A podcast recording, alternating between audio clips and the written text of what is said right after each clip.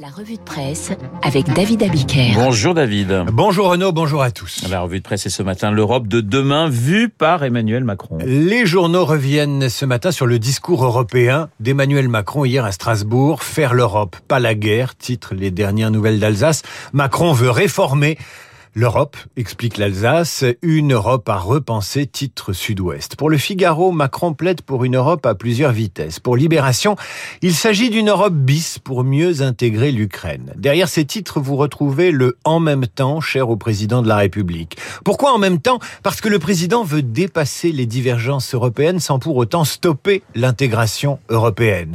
À ceux qui postulent, comme l'Ukraine, il propose d'intégrer une sorte de communauté politique à 27 et plus ce que Mitterrand appelait la maison commune européenne, faite de valeurs politiques et d'intérêts stratégiques partagés. Et puis aux pays qu'il appelle l'avant-garde, les vieux de la vieille, comme l'Allemagne, la France, l'Italie ou le Benelux, il propose d'avancer vers plus d'intégration.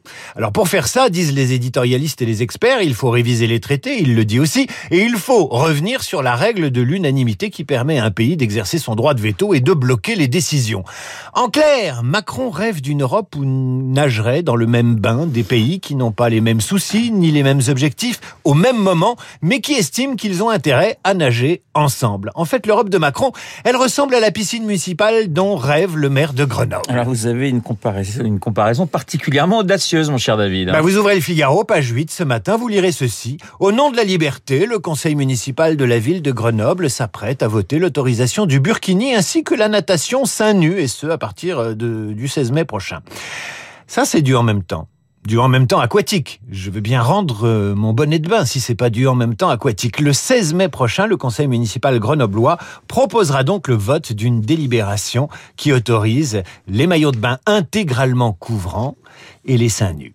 Le Figaro rappelle que dans un courrier du 29 avril dernier, le maire écolo de Grenoble, Éric Piolle, écrivait au président de la République pour lui indiquer qu'aucun règlement intérieur d'aucun équipement public ne constitue une injonction ou une discrimination. En clair, le maire vert annonçait ses intentions conduisant dans la foulée Laurent Vauquier, président LR de la région Auvergne-Rhône-Alpes, à déclarer qu'il couperait les subventions de la ville de Grenoble en cas d'autorisation du Burkini. Le 16 mai prochain, il y aura donc vote et manifestation de l'opposition municipale. En revanche, personne n'a revendiqué le rhabillage d'une statue de femme nue d'un burkini dans le parc du musée municipal. Dans le Parisien, David, gros dossier sur l'Alliance citoyenne, premier sponsor du burkini à Grenoble. Je vous lis le début de cette enquête, vous lirez la suite, page 15, dans le Parisien aujourd'hui en France. Revendiquant un communautarisme à l'américaine, Alliance citoyenne compte de nombreux relais dans l'entourage du maire de Grenoble. Par ses pétitions et ses actions coup de poing organisées depuis 2019, la l'association a ravivé la polémique autour du maillot de bain couvrant, conçu comme un prolongement du voile islamique. Cette structure créée il y a dix ans a pour spécialité de monter de monter des sujets clivants sur la place. Dans un listing révélé par le journal Le Parisien, ces militants ont notamment fiché les origines et les croyances d'habitants des quartiers populaires afin de les recruter pour de futures campagnes. En banlieue parisienne, Alliance citoyenne a façonné une vraie fausse équipe de football, les hijabeuses, afin d'obtenir l'autorisation du port du voile en compétition. On apprend plus tard dans le papier que certaines équipières n'ont jamais touché un ballon de football de leur vie. Je voulais m'arrêter là dans la lecture, mais l'enquête est tellement intéressante que je continue. Le, mode, de fonctionnement de cette association se prête aux controverses. Ses fondateurs se forment au Canada et en Angleterre au sein d'une structure pionnière en matière d'organisation communautaire. Les organisateurs, souvent issus de milieux universitaires, infiltrent les quartiers populaires, poursuit le Parisien. Au porte-à-porte, ils recherchent des leaders capables de porter de nouvelles causes, quitte à les aiguiller si besoin. En clair, ces gens font du casting pour monter des revendications de toutes pièces. Si vous pensiez que les frères musulmans étaient derrière le Burkini, eh bien, dans ce cas précis, vous vous trompez. Le Parisien révèle que depuis 2014, la Fondation Abbé Pierre a versé 150 000 euros à l'association pour sa lutte contre le mal logement et que le milliardaire Georges Soros a apporté sa manne à travers sa, sa fondation dans le cadre d'un programme égalité et anti-discrimination. Et le Burkini pourrait bien lézarder l'union de la gauche avant le premier tour des législatives. C'est ce que nous explique Cécile Cornudet, ici présente dans ce studio, dans son édito d'aujourd'hui dans les échos. Attention, et dans, vous écoute. Dans l'accord entre le PS et la France insoumise, on pouvait lire ceci. Nous mènerons ensemble le combat contre le communautarisme et l'usage politique des religions. Jusqu'ici, tout va bien, à ceci près que deux grains de sable, explique Cécile, sont venus sans tarder montrer la lézarde. Le premier grain de sable, c'est l'affaire du Burkini qu'Éric Piolle, galvanisé par le vent insoumis qui souffle, qui souffle sur la gauche, s'apprête à autoriser, voire le conseil municipal du 16 mai prochain. Le second grain de sable, c'est l'investiture du journaliste militant antiraciste Taha Bouaf par l'Union populaire et écologiste, alors que celui-ci a été condamné en première instance pour injure publique.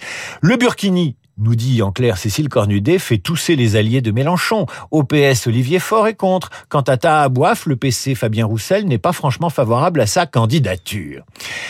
Ou comment la laïcité pourrait se réinventer, se réinviter plus exactement dans le débat politique des législatives avec ou sans maillot de bain. Interview assez saisissante à lire ce matin dans les colonnes de Libération. Les confessions d'un ex-mercenaire de Poutine sur les agissements de la milice Wagner en Syrie et en Ukraine. Ancien combattant, Marat Gabidulin, raconte comment travaille la Russie sous couvert d'aider les peuples à disposer d'eux-mêmes au travers de cette milice Wagner.